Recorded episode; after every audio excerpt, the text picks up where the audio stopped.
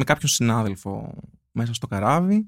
Έβλεπα τον τρόπο που μιλούσε, που κινούνταν, το πώς μου απίφθινε το λόγο, το πώς με κοιτούσε, ματιές γενικότερα. Υπήρχε κάτι στον αέρα. Περνώντας ο καιρός, έβλεπα απέναντί μου μια διαχειτικότητα στον τρόπο που μου μιλάει, στον τρόπο που, ε, ξέρω εγώ, αγγίζει, πιάνει. Δηλαδή, και σκέφτεσαι, αυτός θέλει να δει αν θα ενδώσω απλά για να καταλάβει αν είμαι γκέι. Αυτός θέλει να δει αν είμαι γκέι γιατί γουστάρει; Οπότε έχεις τα ερωτήματά σου. Οπότε λίγο καιρό μετά και όσον όλα αυτά συνεχίζονταν από μεριά του, το ρώτησα ξεκάθαρα. Τύπου τρέχει κάτι, θέλεις λέω κάτι παραπάνω. Γιατί λέω συμβαίνει αυτό και αυτό και αυτό αυτό το διάστημα. Και μου λέει ναι. Είμαι ο Αλέξανδρος Μάνος και σας καλωσορίζω σε ένα ακόμα επεισόδιο της σειράς podcast της LIFO, Sex Diaries Uncensored. Σήμερα έχουμε καλεσμένο μας τον Μάρκο, με τον οποίο θα μιλήσουμε για τη σεξουαλική ζωή ενός ναυτικού. Εσείς για να μην χάνετε κανένα από τα επόμενα επεισόδια μπορείτε να μας ακολουθήσετε στο Spotify, τα Google και τα Apple Podcast και αν έχετε κάποια ενδιαφέρουσα ιστορία να μοιραστείτε μαζί μας μπορείτε να μας στείλετε ένα email στο podcast at lifo.gr με την ένδειξη για το Sex Diaries Uncensored. Είναι τα podcast της LIFO. Γεια σου Μάρκο. Καλησπέρα Άλεξ. Έχουμε κάνει πάρα πολλά επεισόδια σε αυτήν εδώ την ε, στήλη Παύλα Podcast και η αλήθεια είναι ότι δεν έχουμε σκεφτεί και πιάσει το θέμα του ποια είναι η ζωή ενός ναυτικού και στη συγκεκριμένη περίπτωση ενός γκέι αγοριού το οποίο δουλεύει στο ναυτικό. Επομένως χαίρομαι πάρα πολύ που είσαι σήμερα εδώ μαζί μας γιατί είναι ένα θέμα που αν δεν έχεις και ένα ναυτικό έτσι φίλο γνωστό δεν έχουμε εικόνα τι συμβαίνει. Ε, η αλήθεια είναι πως ε, η ερωτική παύλα σεξουαλική ζωή ενός ναυτικού αποτελεί ένα πολύ μεγάλο πρόβλημα του επαγγέλματος. Εννοώντας όχι μόνο σεξουαλικά πώς θα ικανοποιήσεις τις ανάγκες που σου προκύπτουν και έχεις, αλλά και το πώς θα στήσεις τη ζωή σου ερωτικά, εννοώντας αν έχεις ένα σύντροφο ή αν αποκτήσεις ένα σύντροφο. Είτε είσαι straight είτε είσαι gay. Το πιο σύνηθες όσον αφορά το σεξουαλικό είναι όταν βρίσκεσαι σε κάποιο λιμάνι να βρεις μια συντροφιά. Ε, ωστόσο, υπάρχουν και περιπτώσεις, σπάνιες μεν, και γι' αυτό θα μιλήσουμε σήμερα, γι' αυτό θα μιλήσω μάλλον σήμερα, που μπορεί να τύχει να βρεις μια παρέα μέσα στο καράβι. Μάλιστα. Ενδιαφέρον, αλλά ας το πιάσουμε λίγο από την αρχή. Ναι. Θυμάσαι την πρώτη φορά που μπάρκαρες και συνειδητοποίησες ότι ας πούμε για τους επόμενους 4-5 μήνες η σεξουαλική μου ζωή θα πρέπει να είναι είτε λίγο πιο περιορισμένη, είτε να δω πώς θα ικανοποιήσω τις ανάγκες μου γιατί δεν ξέρω που θα είμαι, που θα κατέβω, ποιος θα είναι εκεί. Πώς θυμάσαι αυτή την εμπειρία; Η αλήθεια είναι ότι την πρώτη φορά δεν μου είχε περάσει καν από το μυαλό αυτό. Δηλαδή είχα, είχα επικεντρωθεί αλλού και όχι τόσο σε αυτό. Οπότε την πρώτη φορά που έφυγα από το σπίτι για αυτό το πράγμα και έλειπα περίπου πέντε μήνες, δεν είχα κάνει και τίποτα. Πέντε μήνες δηλαδή. Τίποτα. Μόνο αυτοϊκανοποιούσουν. ναι, ικανοποιούσουν. ναι, εντελώς. Οκ. Okay. Σιγά σιγά όμως όταν εγκλιματίστηκες με τη νέα συνθήκη αυτή, δηλαδή πέρασε ο πρώτος μήνας, πέρασε ο δεύτερος μήνας, δεν άρχισες να σκέφτεσαι το πώς θα γίνει να βρω κι εγώ ένα γκόμενο, ένα να περάσω όμορφα; Ήμουνα μέσα στο καβούκι μου ακόμα, γιατί έβλεπα τους υπόλοιπους που κατέβαιναν σε λιμάνια και πήγαιναν σε διάφορες κοπέλες. Κάτι το οποίο δεν με εξέφραζε και δεν μπορούσα να βρω το πώς θα ικανοποιηθώ εγώ. Οπότε είχε τύχει να πάω κι εγώ σε κοπέλες. Δεν έκανα δηλαδή αυτό που ήθελα. Οκ. Okay. Ναι. Ε, Ας μείνουμε λίγο σε αυτό, γιατί να κάτι που δεν περίμενα να ακούσω. Αρχικά σε ποιο λιμάνι, ας πούμε, ποιο μπορεί να έχει γίνει αυτό; Στη Σιγκαπούρη. Στη Σιγκαπούρη. Οκ. Okay. Κατεβαίνεις από το πλοίο και ακόμα και να πεις ναι, θέλω να πάω σε κάποια κοπέλα. Πώς γίνεται αυτό, δηλαδή, πού ξέρεις πού είναι αυτές οι κοπέλες, πώς συνεννοείσαι με αυτές τις κοπέλες, τι γίνεται με αυτές τις κοπέλες. Υπάρχουν προφανώς και μέσω Google μπορείς να το βρεις αυτό. Αλλά όταν φτάνεις σε ένα λιμάνι και ανεβαίνουν πάνω οι αρχές κτλ., μπορείς να ρωτήσεις και να σε κατατοπίσουν αναλόγως. Okay. Πάντα. Οπότε ρωτάς, ας πούμε, το αντίστοιχο λιμενικό πού θα βρω κοπέλες. Ναι. Οκ. Okay. Μάλιστα. Και πώς ήταν η δική σου εκείνη η πρώτη εμπειρία που είχες με μια κοπέλα στη Σιγκαπούρη; Νορμάλ, όχι άβολη. Δηλαδή, στο παρελθόν είχα ξανακάνει κάτι με κοπέλα, οπότε δεν μου, ήταν πολύ φυσικό. Και το έκανα ουσιαστικά επειδή έπρεπε μέσα εισαγωγικά να το κάνω. Πήγαιναν οι άλλοι, ήμασταν έξω ήδη, ήμασταν για φαγητό, για ποτό και λένε θα πάμε εκεί. Οπότε και εγώ μέσα εισαγωγικά για να κρυφτώ, επειδή δεν ήμουν στο επαγγελματικό μου τόσο open, Ακολούθησα. Οκ. Σε τι περιβάλλον ήταν αυτή η επαφή, ενώ υπάρχουν ας πούμε σπίτια με κοπέλες, οι κοπέλες κυκλοφορούν στο δρόμο, πού βρίσκεις μια Στη τέτοια συγκεκριμένη, κοπέλα; στη συγκεκριμένη χώρα ήταν σε ε, σπίτια. Οκ. Αποκλειστικά γι' αυτό. Και έχει και βιτρίνες. Α, οκ, το έχω, το, το Ναι. κάνω εικόνα. Επομένως λοιπόν στο πρώτο ταξίδι πήγες μία φορά με κάποια κοπέλα Ναι, επί πληρωμή. Μία-μία. Και μετά από αυτή την εμπειρία είπες τύπου, οκ, θα το ξανακάνω κάποια στιγμή αν κατέβουμε κάπου αλλού ή αν έχω τη, την όρεξη. Λίγο καιρό μετά, αφού είχα γυρίσει και σκεφτόμουν τι είχε γίνει, δεν ένιωσα ωραία γιατί έκανα κάτι που δεν ήθελα πραγματικά. Με ανάγκασαν μέσα εισαγωγικά. Ότι δεν μπορούσα άλλο να ζω καταπιεσμένος στο επαγγελματικό μου, ενώ στην υπόλοιπη μου ζωή δεν ήμουν καταπιεσμένος. Οπότε δεν το ξαναέκανα. Το ακούω, το καταλαβαίνω. Απλά εντάξει, ξέρεις, ίσως θα ήταν και μια λύση ανάγκης. Δηλαδή, όταν κάποιος είναι πέντε μήνες εν κινήσει, ε, νομίζω ότι από ένα σημείο και μετά δεν θα το πολύ σκεφτεί. Δηλαδή, αν ξέρει ότι ίσως μόνο αυτή είναι η λύση ή αυτή είναι η πιο εφικτή από τις διαθέσιμες επιλογές, θα, θα το κάνει ακόμα και να μην είναι το ιδανικό του, γιατί Έχεις και διαθέσιμες κάβλες επιλογές. είναι. Έχεις και διαθέσιμες επιλογές με αγόρια. Οκ. Ναι. Εννοείς σε διάφορα λιμάνια Ναι, που έχεις ναι, ναι, σταματήσει ναι, να ναι. υπάρχει κάτι αντίστοιχο με αγόρια. Ναι, ναι. Οκ. Έχεις κάνει κάτι με αγόρι, Ναι. επί πληρωμή. ναι, ναι. Σε ποιο λιμάνι. Στο Άμστερνταμ, στο Ρότερνταμ, στην Αμβέρσα, στο Αμβούργο, Α, σε πιο ευρωπαϊκά. στο Ρίο ντε Τζανέιρο. Και όχι, μόνο ευρωπαϊκά. Οκ. Και εκεί, ας πούμε, πήγες στο Rio de Janeiro. Πού είναι αυτά τα αγόρια. Ε, σε βιτρίνες. Οκ, άρα και εκεί οι βιτρίνες. Και εκεί όμως να φανταστώ ότι μόνο εσύ από το πλοίο πήγες σε αυτά τα αγόρια. Ναι. Οκ. ναι. Άρα τύπου πήγες κρυφά από το υπόλοιπο πλοίο. Είχα φύγει μόνος μου, είχα φύγει μόνος μου. Και συγκριτικά, ας πούμε, η εμπειρία Σιγκαπούρη με κοπέλα επιπληρωμή και ε, Rio de Janeiro με αγόρι επιπληρωμή, πώς τα έζησες, που υπήρχε και μια χρονική διαφορά μεταξύ τους; Ήταν κάτι άλλο, εντελώς διαφορετικό. Το ένα το έκανα συνειδητά και ήταν αυτό που ήθελα, και το άλλο το έκανα κατά αναγκασμό. Ωραία. Το συνειδητό, η συνειδητή Ναι. πράξη, πώς ήταν με αυτό το αγόρι; Και τι. Δηλαδή, εγώ που δεν μου έχει συμβεί να πάω ε, επιπληρωμή με κάποιο αγόρι ούτε στην Ελλάδα ούτε στο εξωτερικό, αλλά συγκεκριμένα τώρα στο εξωτερικό που υποτίθεται ότι δεν ξέρουμε και πώς λειτουργούν τα πράγματα. Ωραία, πας εκεί σε αυτή τη βιτρίνα, υπάρχει ένα αγόρι, προχωράτε στο παρασύνθημα. Πώς συνεννοείσαι, του λες κάτι, σε ρωτάει αυτός τι. Ρωτάς εσύ το πόσο πάει η ώρα, το πόσο πάει η μισή ώρα, Οκ. τι προσφέρει. Οκ, οπότε σου είπε αυτός τι προσέφερε και προχωρήσατε. Μμμ. Τι προσέφερε. Έχω, είμαι φιλοπερίεργος, ξέρεις ότι πρέπει να μάθω. Σε αυτές τις περιπτώσεις συνήθως σου ξεκαθαρίζουν από την αρχή άμα είναι διατεθειμένοι να κάνουν ε, σεξ χωρίς προφύλαξη ή με- ή μόνο με προφύλαξη. Σε όλες τις χώρες, άντρε-γυναίκε. Ωραία. Και μετά προχωράτε στην τιμή. Οκ, θυμάσαι πόσο έκανε εκείνο το αγόρι; Η Βραζιλία είναι μια πολύ φθηνή χώρα, γύρω στα 20 δολάρια, 30. την ώρα; Ναι. Οκ. Σε αντίθεση με την Ευρώπη που δίνεις τουλάχιστον 200 ευρώ. την την ώρα. ώρα. Οκ, να, ας πούμε αυτό δεν το, δεν το φανταζόμουν.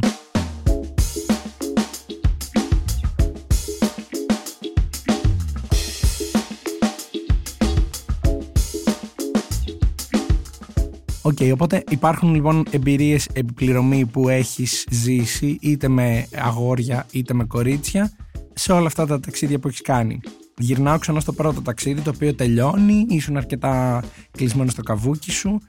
Τι άλλαξε στα επόμενα ταξίδια, ενώ με τι mood, με τι διάθεση πήγες στο επόμενο ταξίδι σε σχέση με τη σεξουαλικότητά σου και το αν θα κάνεις σεξ, αν θα καυλαντίζεις, αν θα φλερτάρεις. Μεγαλώνοντας και οριμάζοντας επαγγελματικά και μπορούσα να πατάω στα πόδια μου, ε, αποφάσισα ότι όπως και στην προσωπική μου ζωή, απέναντι σε φίλους και συγγενείς, είμαι open και δεν έχω κανένα πρόβλημα με αυτό, έτσι συμπεριφέρθηκα και στα επαγγελματικά μου. Και όχι ότι το ανακοίνωνα, απλά αν με ρωτούσαν θα απαντούσα.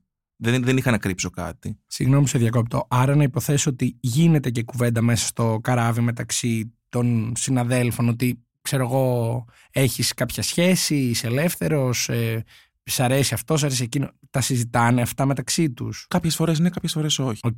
Κάποιες φορές δηλαδή μπορεί να τυχεί να το συζητήσουν και πίσω από την πλάτη του και να το μάθεις ε, ετεροχρονισμένα. Οκ. Το οποίο γενικά αν συζητάνε για σένα ότι είσαι ας πούμε γκέι αγόρι στα σύγχρονα χρόνια ενώ τώρα που μιλάμε είναι κάτι που είναι μεμπτό και κακό στα πλαίσια ενός πλοίου και ενός ε, ναύτη. Όλα έχουν να κάνουν με, το, με τις ρίζες του άλλου. Από που είναι, πώς έχει μεγαλώσει.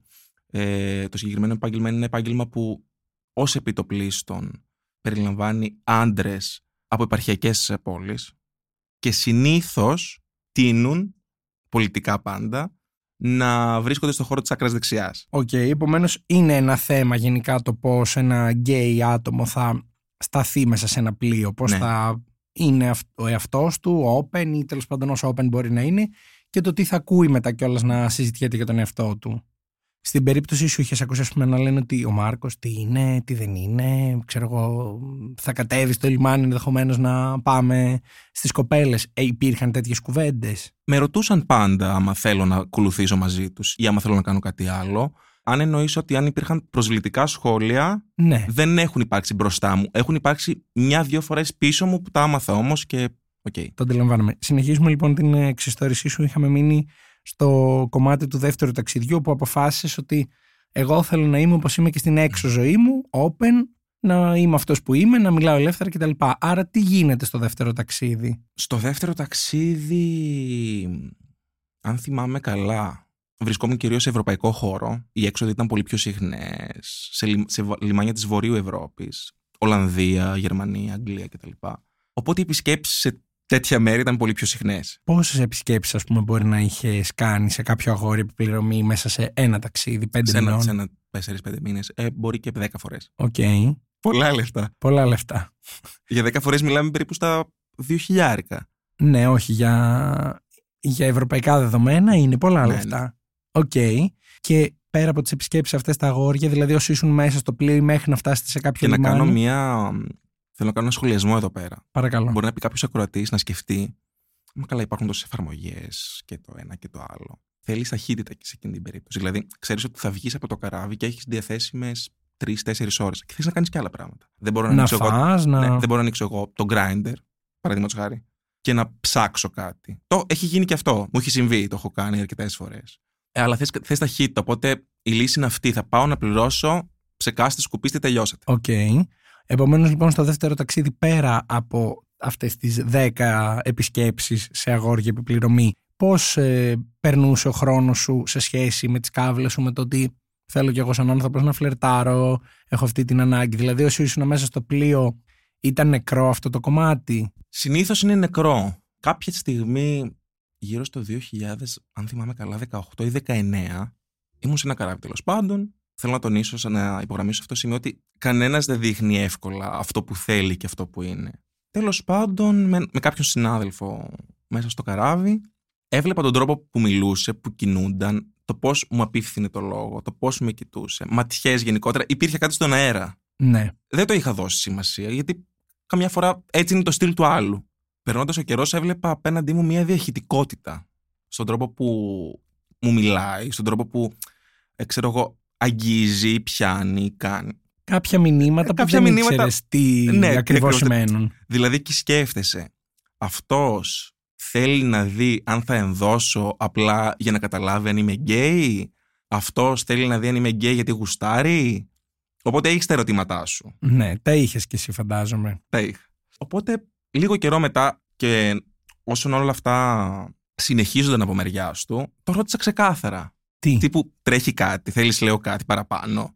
Γιατί λέω συμβαίνει αυτό και αυτό και αυτό αυτό το διάστημα. Και μου λέει ναι.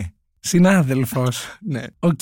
Πώς νιώθεις εσύ όταν καταλαβαίνεις ότι κάποιος μέσα από το καράβι ενδιαφέρεται; Λέω ότι θα περάσουμε ωραία. ότι θα περάσουμε. Ναι. Οκ. ναι.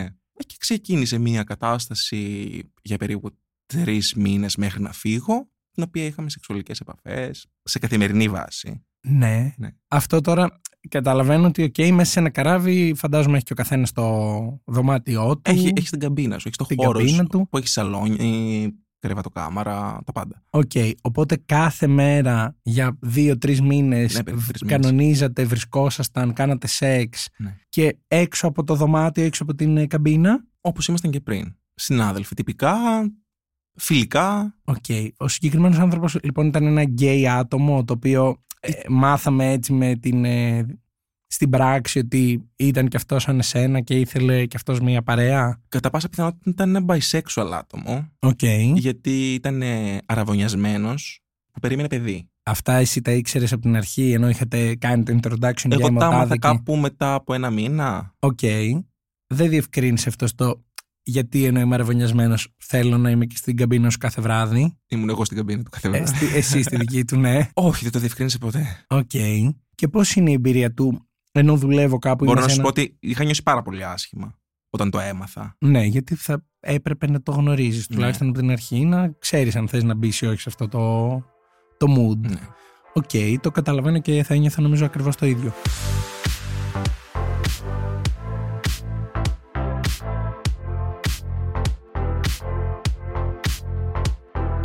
Πώς ήταν ενώ έχεις μάθει ας πούμε, για μήνες να είναι νεκρό το σεξουαλικό κομμάτι μέσα σε ένα πλοίο και σε ένα χώρο εργασίας ξαφνικά να βιώνεις το αντίθετο το να είσαι κάθε μέρα, κάθε δεύτερη μέρα σεξουαλικά ενεργός και να ικανοποιείς τις κάβλες σου και να έχεις και έναν άνθρωπο που προφανώς και να κάνετε σεξ σου άρεσε. Ήταν λίγο δύσκολο γιατί πρέπει να και να κρυφτείς ταυτόχρονα. Πρέπει κανένας να μην καταλάβει κάτι. Πρέπει να το κάνεις σε ώρες που οι άλλοι θα κοιμούνται, θα είναι κλεισμένοι στις καμπίνες τους. Όταν όλοι μαζεύονται μαζί, πρέπει να είστε κι εσείς εκεί για να μην. Μη φανεί ότι λείπετε. Μην φανεί ότι λείπετε και λείπετε μαζί. Οκ. Δηλαδή, το πιο περίεργο που μας έχει τύχει είναι να μας δούνε πρωί πριν τη δουλειά να βγαίνουμε μαζί από την ίδια καμπίνα. Οκ, το οποίο ας πούμε είναι κάπως ε, χαρακτηριστικό, δεν μπορεί να... Ναι. γιατί να βρέθηκε κάποιος. 7,5 ώρα το πρωί, ναι. Και μετά από αυτό τι έγινε, ενώ υπήρξαν κουβέντες... Ε, Αυτός που Συζητήσεις, μας είδε τίποτα. δεν είπε κάτι. Είπε Οκ. ένα καλημέρα και προσπέρασε. Δεν ξέρω τι συζητήθηκε μετά από πίσω. οκ. Το άλλο παιδί που ε, βγαίνατε μαζί από Ναι. την καμπίνα είχε κάποιο θέμα ότι τύπο όχι μας είδαν, τι θα κάνουμε. Όχι, όχι. OK, cool. Και πώς ε, τελειώνει αυτή η γνωριμία; Αυτή η γνωριμία τελείωσε, κράτησε περίπου τρεις μήνες. Είχε φτάσει Ιούλιος και έφυ- ήρθε η ώρα να φύγω εγώ από το καράβι. Και κάπου εκεί σταμάτησε. Ωστόσο, μετά από ένα, για ένα διάστημα συνέ- ε, συνεχίστηκε μια επικοινωνία μέσω μηνυμάτων στο κινητό κτλ. κτλ. Και να βρεθούμε και έξω. Κάτι που δεν έγινε ποτέ γιατί δεν ήθελα εγώ. Οκ. Και από τότε, από εκείνη τη στιγμή και έπειτα, πήρα πιο σοβαρά το να μην μπλέκω τα προ- προσωπικά μου και τα ερωτικά μου με τα επαγγελματικά μου. Αυτό με την ε, σκέψη ότι αργά ή γρήγορα το ταξίδι θα τελειώσει και θα είναι δύσκολο ίσως να συνεχιστεί Όχι, αυτό καθο- που είχατε; Καθόλου αυτό, καθόλου αυτό. Διότι είναι πολύ δύσκολο το να εργάζεσαι με κάποιον και ταυτόχρονα να έχεις και ερωτικές σχέσεις μαζί του. Γιατί μπορεί να το απομονώσεις μόνο στο σεξουαλικό, μπορεί όμως να δημιουργηθούν και συναισθήματα. Δεν μου είχαν δημιουργηθεί, αλλά είχε προκύψει αυτό με το, το ότι ήταν αρραβωνιασμένος και περίμενε παιδί. Που το έμαθα εν συνεχεία. Οπότε είχε μπλεχτεί πάρα πολύ ήδη η κατάσταση. Οκ, αυτό όμως σημαίνει ότι και σε επόμενο ταξίδι που δεν έχω ρωτήσει, επομένως δεν ξέρω, θα απέφευγες να κάνεις κάτι με άτομο που δουλεύετε μαζί στο ίδιο πλοίο ή είχε να κάνει και με αυτόν το ότι δεν ήταν ξεκάθαρη η θέση του από την αρχή; Γιατί, ας πούμε, το να μπλέξει τα επαγγελματικά με τα προσωπικά, φαντάζομαι ότι ένα καράβι έχει πάρα πολύ κόσμο μέσα. Δεν σημαίνει ότι δουλεύετε και δίπλα-δίπλα ή κάνετε κάτι που ε, το κάνετε μαζί. Οπότε μπορεί να γνωρίζεις γενικά ότι ο Κώστας Πέτρος Παντελής είναι στο καράβι και τα βράδια, τα πρωινά, αυτός να είναι στην καμπίνα σου ή εσύ στη δική του. Ενώ ότι εγώ δεν, δεν καταλαβαίνω πού είναι το, το θέμα. Προσπαθώ να καταλάβω δηλαδή. Σε μια κοινωνία, κλειστή κοινωνία των 30 ατόμων, Α, είναι μόνο λίγα. Είναι Ναι. 30 άτομα. Οκ. ανα πάσα- δεν ξέρεις πώς σκέφτεται ο άλλος και πώς λειτουργεί. Μπορεί να σε βγάλει πολύ φάουλ. Οκ. Μπορεί να το πάει κάπως αλλιώς, να σε κατηγορήσει για κάτι άλλο. Μπορεί να γίνει χει- πολύ χειριστικός απέναντί σου ή εσύ να γίνεις χειριστικός απέναντί του, αν είσαι προϊστάμενός του, παραδείγματος χάρη. Οκ, αν είναι ανώτερος, ναι, Ναι. κάποιος από τους δύο. Μπορεί να κάνει δηλαδή χρήση της εξουσίας. Κατάχρηση μάλλον της εξουσίας. Και γενικότερα καλό είναι να είναι clean τα πράγματα σε αυτό το πράγμα. Να τα βάζεις σε κουτάκια ότι με αυτόν δουλεύω και δεν έχω καμία άλλη επαφή. Και άμα θέλω να ικανοποιήσω αυτή την ε, πλευρά του εαυτού μου, θα κάνω αυτό. Θα βγω έξω και θα πάω εκεί. Οκ. Και είναι δύσκολο το να σκέφτεσαι ότι θα πάω να το κάνω, μη μας δούνε, μη μας ακούσουν, τι θα πούνε, τι θα γίνει, τι επιπτώσεις θα έχει πάνω μου αυτό. Είναι ένα, είναι ένα ταμπού ακόμα σε αυτό το χώρο. Το ακούω, το Και- καταλαβαίνω. Και όχι μόνο ανάμεσα σε άντρες, ανάμεσα σε άντρα και γυναίκα.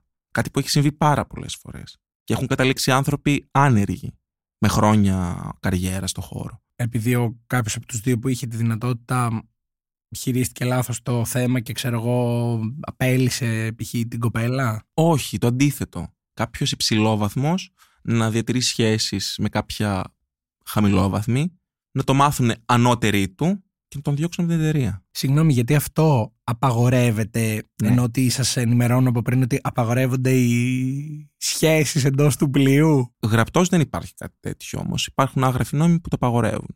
Και είναι Οκ. και λογικό. Οκ. Ε, σε όλο αυτό, εσένα σε, θα σε προβλημάτιζε. Εντάξει, σε εκείνη την περίπτωση είπες όχι γιατί δεν είχαν αναπτυχθεί συναισθήματα. Το ότι μπορεί κάποιος από τους δύο να φύγει από το καράβι νωρίτερα ή ότι Και ένα ταξίδι, εντάξει, κάποια στιγμή τελειώνει. Τρεις μήνες, τέσσερις, πέντε, κάποια στιγμή βγαίνουν οι άνθρωποι και επιστρέφουν στις ζωές τους μέχρι να ξαναμπαρκάρουν και ενδεχομένως δεν ξέρουν αν θα μπαρκάρουν με τους ίδιους που Mm. είχαν μπαρκάρει στο παρελθόν. Θα το σκεφτώσουν αυτό σαν ένα λόγο για να μην ασχοληθείς με κάποιον μέσα από το πλοίο. Το ότι ξέρεις ότι έχει ημερομηνία λήξης, τουλάχιστον στον τρόπο με τον οποίο το ξεκινάς. Σίγουρα. Σίγουρα, γιατί αν είναι μία φορά δύσκολο κάποιος από τους δύο να κάνει αυτή τη δουλειά, οπότε θα λείπει 4-5 μήνες, πόσο μάλλον να την κάνουν και οι δύο. Και να φεύγουν και να φεύγουν Χώρια. χώρια με διαφορετικό εννοώ. Δηλαδή να λείπω εγώ τώρα και ο άλλος να είναι έξω και όταν γυρίσω να, να φύγει ο άλλος. Οπότε εκεί γίνεται ακόμα πιο πολύπλοκο το ζήτημα. Μιας και μιλάμε γι' αυτό, πριν περάσω στα επόμενα ταξίδια που θέλω πολύ να μάθω τι έγινε, γιατί τα δύο πρώτα ήταν κάπως λίγο αντιθετικά μεταξύ Μμμ. τους σαν εμπειρίες. Ε, ναι, να σημειώσουμε ότι το πρώτο με το συμβάν που έγινε με τον Ναι. κύριο, τον αρραβωνιασμένο, δεν ήταν πρώτο και δεύτερο. Α, ήταν μεσολάβησαν Ναι, ναι, ναι. τα ταξίδια. Οκ, εγώ το είχα καταλάβει λάθος. Θέλω να ρωτήσω, επειδή πιάνομαι από το τελευταίο που είπες, στην έξω ζωή, όταν θα φλερτάρει με κάποιον, θα μιλήσεις, θα πείτε, ξέρεις, με τι ασχολείται ο καθένας και θα πεις εσύ ότι εγώ ασχολούμαι με αυτό. Μμμ. Πώς αντιδρά ο κόσμος με τον οποίο φλερτάρει στο άκουσμα ότι εγώ μία είμαι εδώ, μία δεν είμαι. Και αν δεν είμαι, θα, δεν θα είμαι για πολύ. Μπορεί να λείπω πέντε μήνες, έξι μήνες, ή δεν ξέρω πότε θα λείπω. Πώς αντιδρούν στο άκουσμα αυτό, πώς το χειρίζεσαι, πώς επηρεάζει μια γνωριμία; Αρνητικά, πάρα πολύ αρνητικά. Γιατί βλέπουν ότι δεν υπάρχει σταθερότητα. Δεν θα υπάρχει σταθερότητα. Εσένα αυτό είναι ένας λόγος που θα σε έκανε να πεις ότι δεν, δεν το θέλω αυτό το επάγγελμα. Ενώ Ναι. ότι ενώ μπορεί να περνάω πολύ καλά την εργασία μου ή να παίρνω καλά χρήματα, σίγουρα μου με αναγκάζει να μην μπορώ να έχω κάποια σχέση ή κάποια γνωριμία που δεν ξέρουμε και πώς θα εξελιχθεί. Σίγουρα, ναι. Έχει γίνει εμπόδιο δουλειά για πάρα πολλές σχέσεις που είχα στο παρελθόν. Και η αντίδραση όλων ήταν τύπου «Α, παπά, ξέρω εγώ, δεν ξέρω πότε θα γυρνάς ή τι θα κάνεις εκεί στα Ναι. λιμάνια». Ναι. Η απόσταση. Το μεγαλύτερο πρόβλημα είναι η απόσταση. Δεν μπορεί να λείπεις από τον άλλον για 4 και 5 μήνες. Και ειδικά όταν μιλάμε για γκέι άτομα. Δηλαδή, άμα δεις straight ζευγάρια και παντρεύονται και κάνουν οικογένεια και η άλλη περιμένει καρτερικά όσο μπορεί τον άντρα της. Στα γκέι ζευγάρια δεν μπορεί να γίνει αυτό. Είναι αδύνατο. δεν θα το ξεχώριζα εγώ μεταξύ straight και gay, γιατί ας πούμε να και ένα άλλο ζευγάρι straight του κυρίου με την αρραβωνιαστικιά που μάλλον δεν περίμενε σίγουρα ένας από τους δύο και ενδεχομένως μπορεί και οι άλλοι και οκ, ενώ συμβαίνει αυτό. Απλά καταλαβαίνω ότι ίσως αν δεν έχεις ε, υπάρξει στο ευρύτερο περιβάλλον ενός ναυτικού, δηλαδή εγώ δεν έχω κάποιο φίλο ναυτικό ή κάποιο γνωστό για να μπορώ να μπω λίγο σε αυτό το mood το και στη ζωή μου σαν φίλος τώρα τον έχω, πέντε μήνες δεν τον έχω, ξαναφεύγει και ξαναγυρνάει ίσως είναι δύσκολο να βάλεις και τον εαυτό σου στη θέση ενός ανθρώπου που θα έχει σχέση με ένα ναυτικό και θα πει «OK, από Απρίλιο μέχρι Οκτώβριο θα τον περιμένω». Ή ας πούμε αυτός θα με περιμένει, θα περιμένει να γυρίσει. Δεν, νομίζω ότι δεν είναι και πολύ εύκολο να μπει σε αυτό το mood, να φανταστείς πώς θα είναι. Οι φιλικές σχέσεις είναι λίγο διαφορετικές. Παράδειγμα, σου φέρνω γιατί ναι, δεν έχει τύχει ούτε με ερωτικά να συναναστραφώ κάποιο ναυτικό. Ναι. Δεν ξέρω πώς θα ήταν να μου πει άλλος ότι σε πέντε μήνες θα ξαναλέμε, ή εγώ θα είμαι πέντε μήνες μακριά αν, ήταν, αν ήμουν εγώ στη θέση του. Το καταλαβαίνω δηλαδή ότι είναι λίγο challenging για όλους, αλλά πιστεύω ότι εντάξει, ενδεχομένως σε κάποιους να έχει λειτουργήσει.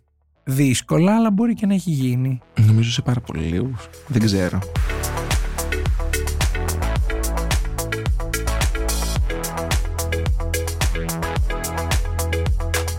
Κάποιο άλλο ταξίδι, εκτός από τα δύο που έχουμε αναφέρει, υπήρχε κάτι μέσα στο πλοίο ή απλά η ζωή ήταν ξέρω τι θα μπω, θα μπαρκάρω και όπου κατέβουμε θα βγω να κάνω σεξ. Στα επόμενα, μετά από αυτό το περιστατικό. Μετά τον κύριο. μετά τον κύριο με την κυρία, συνεχίστηκε το ίδιο μοτίβο. Το ότι μπαίνω και όπου βγω και μπορέσω, κάνω. Ωστόσο, υπάρχουν, έχουν υπάρξει ξανά ταξίδια που δεν έκανα τίποτα για 4 και 5 μήνες. Το οποίο αυτό πώς είναι σαν εμπειρία; Ενώ δεν ρωτάω πώς είναι π.χ. για 4 και 5 μήνες απλά να τον παίζεις, γιατί υπάρχουν Υπάρχει- τρόποι Υπάρχει γνωστή παροιμία. οι οποίοι Γι' λέει; αυτό, αν πετύχει μαλακία. Α, ναι, τύφλα, να έχει το γαμίσει. Γιατί είμαστε και uncensored, οπότε μπορούμε να τα πούμε ελεύθερα αυτά εδώ. Αλλά πώς νιώθεις εσύ όταν έχουν περάσει 4 και 5 μήνες και δεν έχεις κάνει σεξ; Κυρίως λόγω δουλειάς, γιατί αν ήσουν εκτός, φαντάζομαι μπορεί και να έκανες. Ε, προφανώς, ναι. Πώς είναι αυτό το συνέστημα; Νομίζω μετά την δεύτερη φορά που σου συμβαίνει αυτό, το θεωρείς πολύ normal. Το θεωρείς ok. Δεν σου λείπει, Συμβαίνει, ας δεν σου πούμε. λείπει. Σου λείπει, αλλά σε βαθμό που μπορείς να το διαχειριστείς μέσα σου. Έχεις μάθει καλύτερα μάλλον να κοντρολάρεις τον εαυτό σου και τις ορμές του. Οκ, το ότι βρίσκεσαι σε ένα περιβάλλον που. Γενικότερα, για να το ολοκληρώσω, είναι μια δουλειά που όχι απλά σου μαθαίνει να κοντρολάρεις τον εαυτό σου μόνο σε αυτό το κομμάτι και σε πολλά άλλα. Τα βρίσκεις πολύ καλά με τον εαυτό σου. Okay. Σε όλες τις πτυχές του, γιατί έχεις πάρα πολύ χρόνο ελεύθερο για να κάτσεις με τον εαυτό σου μόνος. Είναι αρκετά μοναχικό. OK, okay, αλλά πώς είναι, ας πούμε, αυτή η μοναχικότητα σε ένα περιβάλλον στο οποίο η πλειοψηφία των ανθρώπων γύρω σου είναι άντρες; Για ένα γκέι άτομο τώρα το λέω. Δηλαδή, εντάξει, υπάρχουν και γυναίκες στα πλοία, αλλά φαντάζομαι ότι περισσότεροι είναι άντρες. Ναι. Οπότε, ένας γκέι άντρας, ο οποίος δεν κάνει και σεξ για 4-5 μήνες και περιτριγυρίζεται αρκετά έως και πάρα πολύ από άντρες. Πώς είναι αυτό το, το feeling; Δηλαδή, η ανάγκη σου μπορεί να έχεις μάθει να τις κοντρολάρεις, αλλά δεν έχεις ερεθίσματα, δεν έχεις ίσως κάποιον που να λες αυτός ωραίο γκομενάκι. Θα το πεις, σίγουρα θα το πεις. Αλλά η σκέψη θα σταματήσει εκεί, τουλάχιστον σε μένα. Okay. Δεν, θα, δεν πάει παρακάτω. Ενδιαφέρον, θα μπορούσα να πω. Έχουν υπάρξει καβλαντίσματα με συναδέλφους που ξέραν τι είμαι και δεν είχαν κανένα θέμα. Έτσι πολύ για πλάκα, ξέρεις. Για πλάκα όμως. Για πλάκα. Straight. Straight ήταν αυτή, οκ. Έχει υπάρξει καβλάντα. Αλλά μέχρι εκεί. μέχρι εκεί. Ωραία. Ε, επειδή από ό,τι έχω καταλάβει το σεξ επιπληρωμή είναι το βασικό, ας πούμε, ο βασικός τρόπος με τον οποίο ένας ε, και γκέι και όχι μόνο ε, να αυτής θα ικανοποιήσει τις ανάγκες του. Θέλω να σε ρωτήσω πώς είναι η εμπειρία του σεξ επιπληρωμή όταν αυτό προφανώς είναι επιλογή σου, αλλά σε ένα μεγάλο βαθμό είναι και ανάγκη; Δηλαδή δεν είναι ότι έχεις και πολλές άλλες επιλογές, έχεις την επιλογή μέσα στο πλοίο, το τρίωρο που θα είσαι έξω, τι να σου πω, να έρθει κάποιος ουρανοκατέβατος και να πει Γεια σου, είμαι αυτός που ψάχνεις, και το σεξ επιπληρωμή. Οπότε είναι λίγο περιορισμένες επιλογές. Ναι. Πώς είναι αυτό το βίωμα, ενώ ότι ένας άνθρωπος εκτός ναυτικού μπορεί να επιλέξει το σεξ επιπληρωμή γιατί αυτό θέλει, μπορεί να βγει και σε ένα μπαρ να φλερτάρει, μπορεί να ανοίξει και ένα dating app. Ένας ναυτικός δεν έχει την ίδια επιλογή είναι πολύ περιορισμένες οι ευκαιρίες για να κάνει αυτό που θέλει. Καταλαβαίνεις ότι είναι μονόδρομος, οπότε δεν μπορείς να κάνεις κάτι άλλο. Λες, το θέλω, αυτή είναι ο μόνος τρόπος να ικανοποιήσω την ανάγκη μου και θα το κάνω. Δηλαδή, δεν όπως είπες και εσύ, δεν έχεις πολλές επιλογές. Η άλλη επιλογή είναι να ανοίξεις ένα Grindr. Και πάλι είναι χρονοβόρο. Πρέπει να το έχεις ανοίξει από το καράβι μέσα, να αρχίζεις να μιλάς, μέχρι να βγεις, μέχρι να κάνεις, να στρώσεις μια κατάσταση. Μου έχει συμβεί πολλές φορές. Και τι έγινε μετά, ενώ αφού μίλησες και είπατε Βρεθήκα, δύο λόγια. Βρεθήκαμε. OK, okay, απλά έπρεπε να συντονιστούν όλα. Ναι. να είναι κοντά Ωρα... κάπου στο λιμάνι. Όχι, δεν χρειάζεται. Πας και στην πόλη. Για να προλάβεις εννοώ. Να είναι κάπου κοντά, να, να μένει κοντά στο. Δηλαδή λες, θα βγω, θα πάω σούπερ μάρκετ και γυρνάς και δεν έχεις ψώνια από το σούπερ μάρκετ. Ε, λες εννοείς τους συναδέλφους. Ναι. OK. Okay. Δεν θα σε ρωτήσουν γιατί δεν ψώνισες. θα καταλάβω. Ψώνισες, αλλά ψώνισες κάτι άλλο. OK. Okay. Επομένως, ε, το Grindr, γιατί το έχουμε πιάσει το θέμα Grindr σε άλλα επεισόδια, αλλά ξέρεις, λίγο δεν έχουμε πολλή εμπειρία από το Grindr του εξωτερικού. Υπάρχει διαφορά με το Grindr στην Ελλάδα. Ναι. Αν συνυπολογίσουμε και το κομμάτι του ότι οι επικοινωνίες είναι ξες τι, εγώ θα είμαι εδώ για τις επόμενες τρεις ώρες. Όποιος ναι. θέλει, όποιος προλάβει. Ναι, ναι, ναι. Είναι πολύ πιο εύκολο. Είναι πιο άμεση άνθρωποι, νομίζω. Στην Ελλάδα λίγο δεν ξέρω. Βαριόμαστε, θέλουμε, δεν θέλουμε. Τι που μπαίνουν πιο αποφασισμένοι. Ναι, ναι. Όταν, όταν είναι online, θέλει να βρεθεί ο άλλος κατά κύριο λόγο. Και πώς αντιμετωπίζει το ότι είσαι ναυτικό, όχι σαν επάγγελμα, ότι ξέρω εγώ είσαι από την άλλη άκρη του κόσμου, ενδεχομένως ότι θα φύγει σε μία ώρα, ότι ξέρεις είναι πώς ένα προδιαγεγραμμένο one night stand. Όπως αντιμετωπίζεις έναν visitor. Okay. Έναν τουρίστα. Με τον ίδιο τρόπο. Ότι ξέρετε ότι θα βρεθείτε μόνο γι' αυτό. Μου έχει τύχει περιστατικό στη Γαλλία να έχω βρεθεί με έναν άνθρωπο γύρω στις τέσσερις φορές, γιατί πήγα αρκετές φορές στο συγκεκριμένο λιμάνι. Οπότε κάθε φορά που πήγαινα βρισκόμασταν συνέχεια. Okay. Και μετά αυτό έγινε λίγο, ξέρεις, ανα, αναπτύσσει και μια άλλη σχέση. Μιλάς με τον άλλο στο Instagram. Και όταν είχα γυρίσει και είχα γυρίσει στην Ελλάδα, είχα φύγει από το καράβι και δεν είχα ξαναπάει στη Γαλλία, μου έλεγε πότε θα έρθεις και πότε θα έρθεις και αν έρθω εγώ. Και είχε έρθει και ένα καλοκαίρι κιόλας. Στην Ελλάδα. Ναι, ναι, ναι. Δηλαδή μου λέει ότι έρχομαι στην Ελλάδα, θα είμαι σε αυτό το νησί. Αυτό. Ήμουνα σε άλλο νησί. Βρεθήκατε. Όχι, ήμασταν σε διαφορετικά νησιά. Α, ήσασταν σε διαφορετικά.